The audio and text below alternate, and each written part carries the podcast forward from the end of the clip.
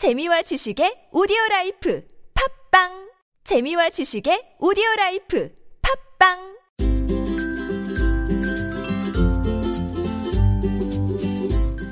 왕샘의 교육 이야기. 안녕하세요. 왕샘 한학근입니다. 아, 어제는 아, 제 방송 듣기가 좀 많이 힘드셨죠? 예.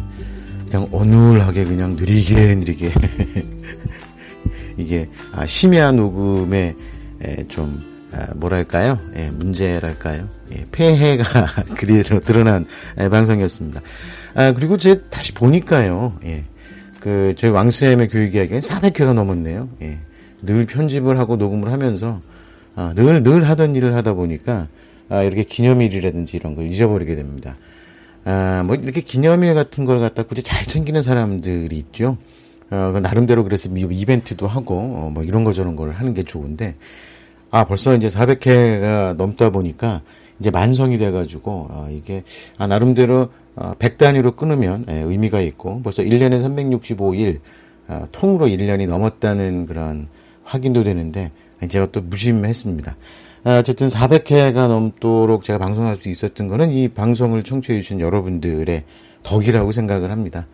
아, 늘 그 여러분들의 감사히 방송을 어, 들어주신 여러분께 뭐 감사 인사를 갖다 드려야 된다, 된다, 뭔가 이렇게 하면서도 어, 제대로 하지 못합니다. 예, 또뭐 제 나름대로 하는 일이 있고, 어, 또 이제 짬을 내 가지고서 이렇게 여러분과 만나는 시간을 하다 보니까 아, 제대로 잘 못합니다. 아, 먼저 400회가 넘도록 예, 들어주신 여러분께 감사하고 예, 4천회가 될 때까지 어우, 어마어마하죠. 예.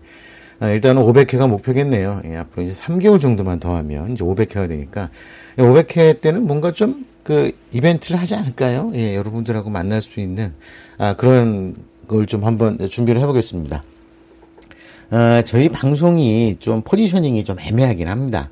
아, 왜 그러냐면은 그 뭐 저희 이제 팟캐스트에서도 교육 관련되면 대부분 이제 입시 쪽에 집중을 하죠. 그래서 이제 고3이 되는데 어느 학교 원서 쓰면 좋은지 뭐 이런 거 뭐 수능을 보는데 무슨 과목을 어떻게 하면 좋은지 뭐 이런 내용들이 팍팍 들어가 줘야 되는데 에, 저희는 뭐라 들으시는 분들 중에서 에, 중학생이나 곧 저, 초등학생 부모님들이 많으시기 때문에 아 그분들이 들으셔도 어, 좋을 만한 예, 내용들을 갖다가 자주 넣다 보니까 좀 포괄적인 얘기를 많이 합니다. 하긴 뭐 포괄적이라 그래도 어, 그 교육과 입시 진로 이 분야 안에 있기 때문에 아, 크게 다르지는 않지만 에, 어쨌든 그럼에도 불구하고 어, 좀 저희 방송이 아, 계속해서 쫙 끌고 가게 뭔가 이렇게 확 터트리는 게 보다는 이제 꾸준히 에, 무슨 어, 24시간 푹 구워낸 곰탕 같은 그런 방송이 되고 싶습니다. 아, 뭐, 그러기 위해서는 제가 그동안 가지고 있었던 뭐 내공이랄까요? 예, 뭐별 쌓인 것도 없지만, 예, 그런 부분들을 아, 다 드러내서 보여드려야 되는데, 아, 글쎄요, 아, 여러분들과 함께하는 시간들이 이제 앞으로 500회, 1000회 쭉 될 수 있도록 앞으로도 열심히 하겠습니다. 아, 일단, 어유 오늘은 400회를 예, 넘었다고, 400회 넘은 지 한참 됐는데, 이제 감사 인사를 드리면서, 아, 이렇게 말씀을 드립니다. 자, 오늘부터는 다시 또 입시 얘기를 또 시작을 해야죠. 예. 입시 얘기 시작하겠습니다. 어, 학생부를 비롯해 가지고 각 대학의 이야기들을 한번 쭉 어, 훑어보도록 하겠습니다.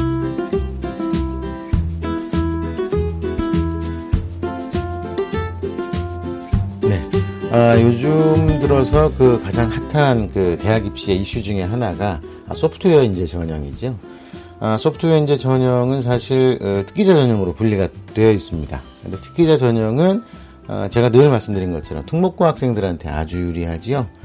어, 그렇다면 어, 이 저희 방송을 들으신 많은 아, 일반 학교, 일반 고등학교에 다니고 있는 자녀 또는 어, 그냥 평범한 초등학교 생활, 중학교 생활을 보내고 있는 아이들을 자녀로 두신 우리 부모님들은 아 이거 소프트웨어 인재 전형 이거 어떻게 관심 있는데 어떻게 해야 되냐? 혹시 이 소프트웨어 인재 전형으로 어, 대학을 보내는 방법은 없을까? 아, 그러면 초등학교 때부터 이거 소프트웨어 학원 보내야 되는 거 아니냐. 막 이렇게 고민을 하시는 분들이 꽤 있으세요. 아, 그래서 그 부분에 대해서 좀 설명 말씀을 드리려고 합니다. 아, 뭐제 방송이 매일 방송이다 보니까 좀 내용들이 서로 겹치는 부분들이 있습니다. 아, 제가 어떻게 매일 방송을 하면서 그것도 작가도 없이 혼자서 그냥 어, 대본 대본 나 대본이 없군요. 예. 어쨌든 혼자서 다 제작부터 뭐 이런 거 다 하면서 어떻게 다 맨날 다르겠습니까? 예. 맨날 똑같이 하는 그런 여러 명의 작가들이 있는 그런 방송들조차도 어, 좀 그렇죠. 예, 맨날 그렇게 하는데. 자, 어쨌든 간에 아, 소프트웨어 인재 전형에 대해서 좀 설명을 드리려고 하는데요. 자, 아, 소프트웨어 인재 전형은 좀 전에 말씀드린 것처럼 특기자 전형으로 분류가 되어 있습니다. 아, 근데 이 특기자 전형이 다소 어, 일반적인 특기자 전형하고는요, 좀 다른 부분들이 있다는 걸 여러분들 좀 이해하셨으면 좋겠습니다. 어, 특기자 전형이 원래의 그 의미는요, 특별한 능력을 가지고 있는 학생들만 지원할 수 있는 전형을 특기자 전형이라고 합니다. 아, 그래서 얼마 전까지만 해도 특기자 전형은 뭐 예를 들어서 어, 과학 전문 교과 이수단이 20시간 이상, 뭐 어학 전문 어, 교과 단위 24 단위 이상 뭐 이런 식으로 써 있었습니다. 이거 되게 말이 어렵죠. 이게 무슨 말이냐면은요. 어, 일반 교과가 아닌 전문 교과, 즉 어, 우리, 고등학교에서 일반적으로 볼 수 있는 국어, 영어, 수학, 과학, 사회, 과학 이런 과목이 아닌 심화 과목. 예를 들어서 뭐 과학 과목 같은 경우는요. 과학 탐구가 어, 물리 1, 물리 2 여기까지가 일반 과학 교과 과목입니다. 그런데 그게 이렇게 됩니다. 이론 물리학 이렇게 되면 이건 어, 심화 과목입니다. 전공 과목입니다. 어, 어학도 마찬가지입니다. 영어 one, 영어 two 또는 영어 회화 뭐 이런 거는 일반 영어 교과 과목이고요. 무역, 영어, 인문 이런 과목이 있습니다. 아, 실제로 있습니다. 아, 이런 과목이 있으면 이거는 전문 교과입니다. 이런 교과는요 일반 고등학교에는 개설되어 있지 않고 특목고에만 개설되어 있습니다. 즉 어, 전문 교과를 20단위 이상을 이수해야 된다. 그러면 당연히 일반고 학생들은 원서를 쓸 수가 없고 바로 이런 전형이 특기자 전형입니다. 그런데 최근 들어서 특기자 전형의 방법이나 유형들이 많이 달라지면서 어, 어학이나 과학 분야의 특별한 역량을 가지고 있는 자라고 전형이 좀 바뀌긴 했습니다. 근데 내용은 똑같죠. 다시 말해서 특목고 학생들한테 절대적으로 유리한 전형이 특기자 전형입니다. 아, 그런데 소프트웨어 인재 전형 같은 경우는요, 어, 이제 교육부에서 설정해 놓은 특별 전형이나 그 특기자 전형이 아니라 아, 이거 같은 경우는 미래창조과학부에서 요청해서 어, 교육부에서 받아들이고 각 대학들에서 인정해서 진행되는 전형이기 때문에 여기서 말하는 특기자는 특별한 능력을 가지고 있대 어떤 특정한 분야의 특기는 아닐 수도 있다는 것이 정확한 명, 어, 정확한 설명입니다. 자, 그렇다면 일반적으로 특기자 전형에서는요, 학교 외의 실적을 마구마구 받습니다. 아, 그래서 예를 들어 어학 특기자라고 하면요, 외국 학생들이 가장 즐기는 어, 예를 들어서 외부 시험 점수, 토익 탭스 점수를 다 받습니다. 올림피아드 점수를 다 받습니다. 예, 과, 어, 예를 들어서 과거 학생들이 이제 그런 올림피아드 대회 나가서 상 받지 않습니까? 그거를 일반 학생부 종합 전형에서는 평가를 하지 않지만 어, 특기자 전형에서는 다 평가를 합니다. 그걸 제출해야 되고 그게 있어야지만 또 어, 합격할 수가 있는데 어, 이 소프트웨어 어, 특기자 전형은요 어, 그런 것이 없어도 어, 이 그 소프트웨어 업계에서 산업계에서 전문적인 역량을 발휘할 수 있는 학생들의 라면 뽑아주는 것으로 되어 있기 때문에 예, 특기자 전형 중에서도 좀 이렇게 좀 애매하게 설정이 되어 있는 게 있습니다. 아, 그래서 현실적으로 보면은요, 이 소프트웨어 특기자 전형, 아, 소프트웨어 중심대학 전형에서 어, 특기자 전형을 운영하는 대학과 학생부 종합 전형으로 운영하는 대학으로 나뉩니다. 어, 떻게 되냐면요. 특기자 전형으로 모집하는 소프트웨어 어, 그 특기자는요.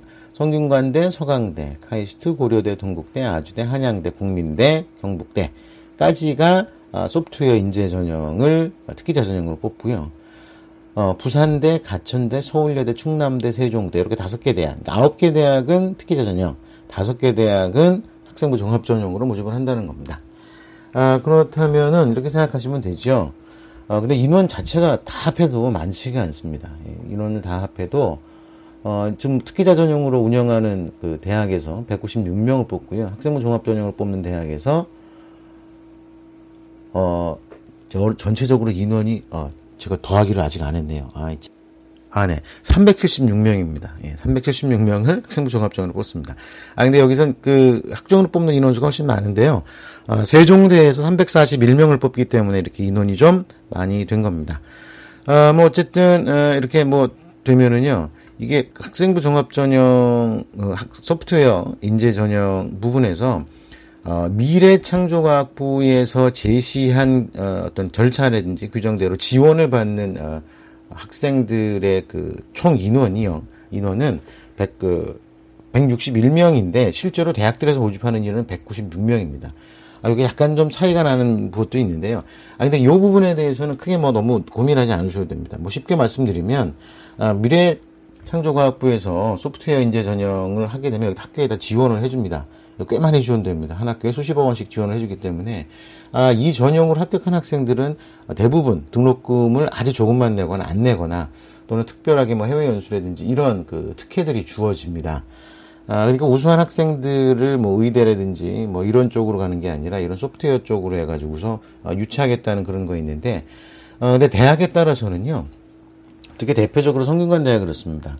아, 소프트웨어, 그, 소프트웨어 공학과와 컴퓨터 공학과를 따로 뽑았습니다. 그래서 소프트웨어 공학과는 합격만 하면 무조건 4년 동안 전액 장학금이 지급, 지급이 되고 뭐 이런 여러 가지 혜택이 있었는데, 아, 금년서부터 2017학년서부터 소프트웨어 공학과하고 컴퓨터 공학과를 합해가지고서 인원이 왕창 늘어났습니다. 150명입니다.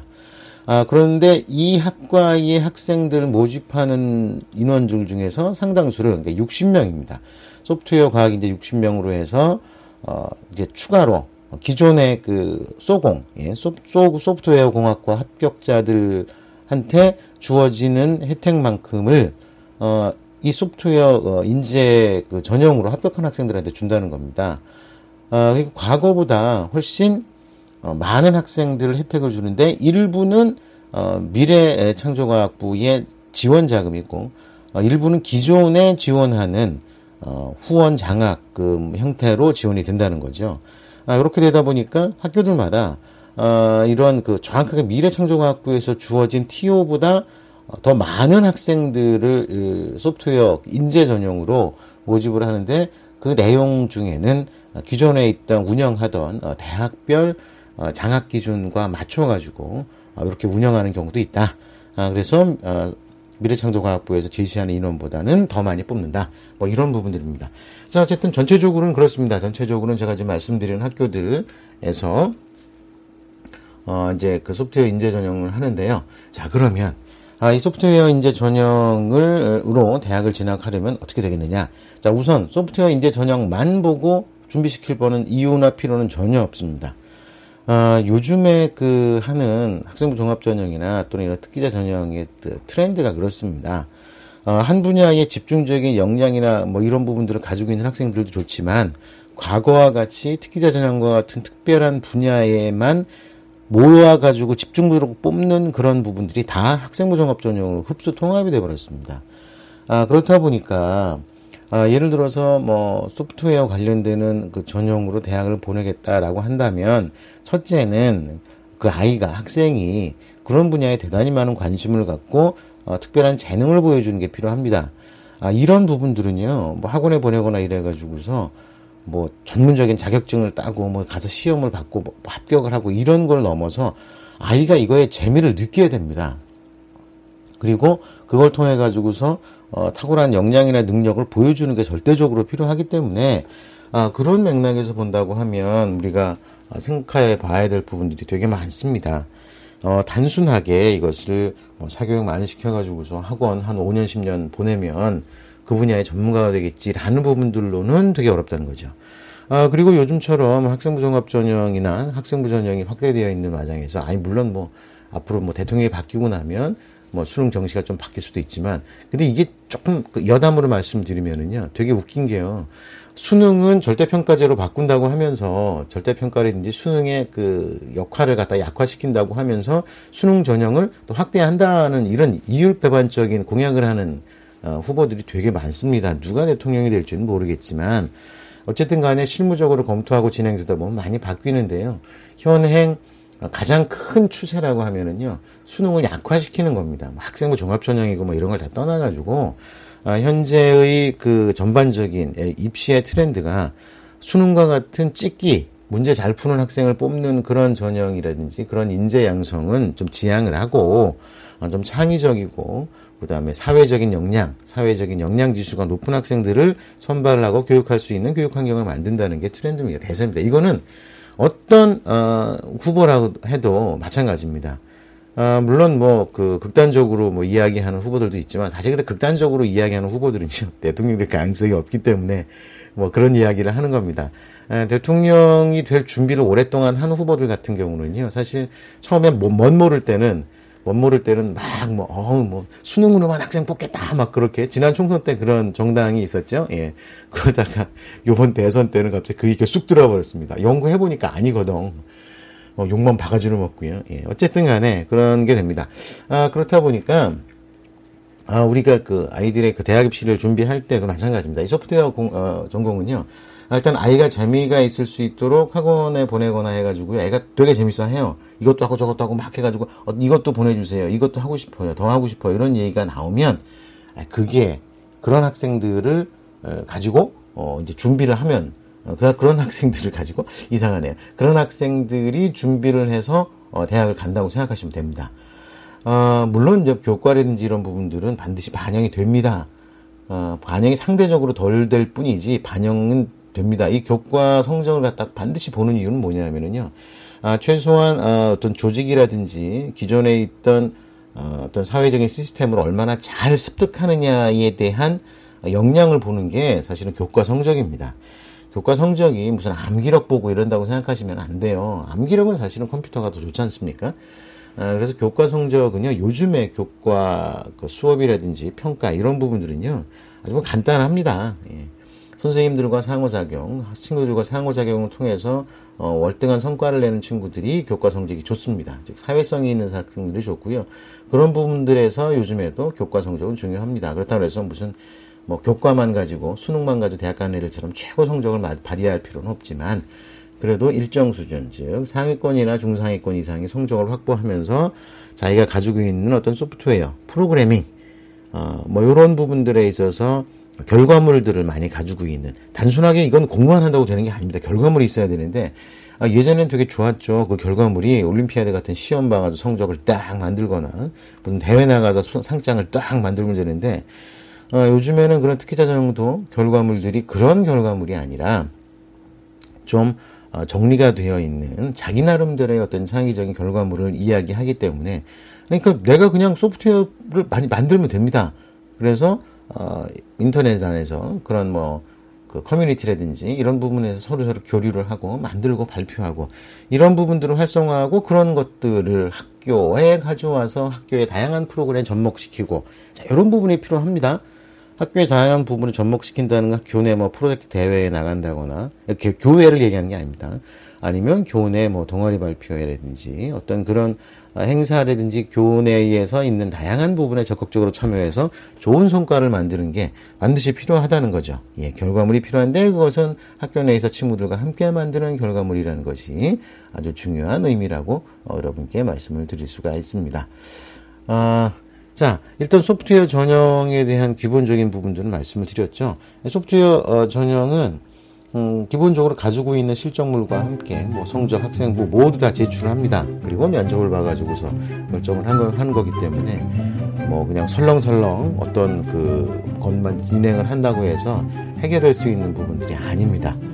아, 그런 것을 잘 생각을 해서 우선 우리 아이가 아, 재미있어 하는지 그다음에 즐길 수 있는지 부분에 대해서 한번 같이 생각을 해보고 어, 그렇다면 쭉 밀어붙여 보셔도 괜찮습니다. 아, 일단 재미 부모님이 재밌어하면 안 됩니다. 우리 아이들이 재밌어 해야 됩니다. 아, 재밌어하게 만드는 방법은 아이들마다 다릅니다. 뭐 어떤 방법이든지 어머니들마다 노하우가 있으니까요. 재미있게 만들 수 있도록 좀 잘 도와주시면 어, 의, 그 의미 있는 준비가 될 수 있을 거라고 생각을 합니다. 아, 뭐 재미는요, 어, 제가 말씀드리는 이런 어, 내용의 거의 핵심이라고 할 수 있습니다. 재미있으면 성공합니다. 자, 오늘 방송 여기서 마무리하겠습니다. 다음 시간에 또 뵙겠습니다. 감사합니다.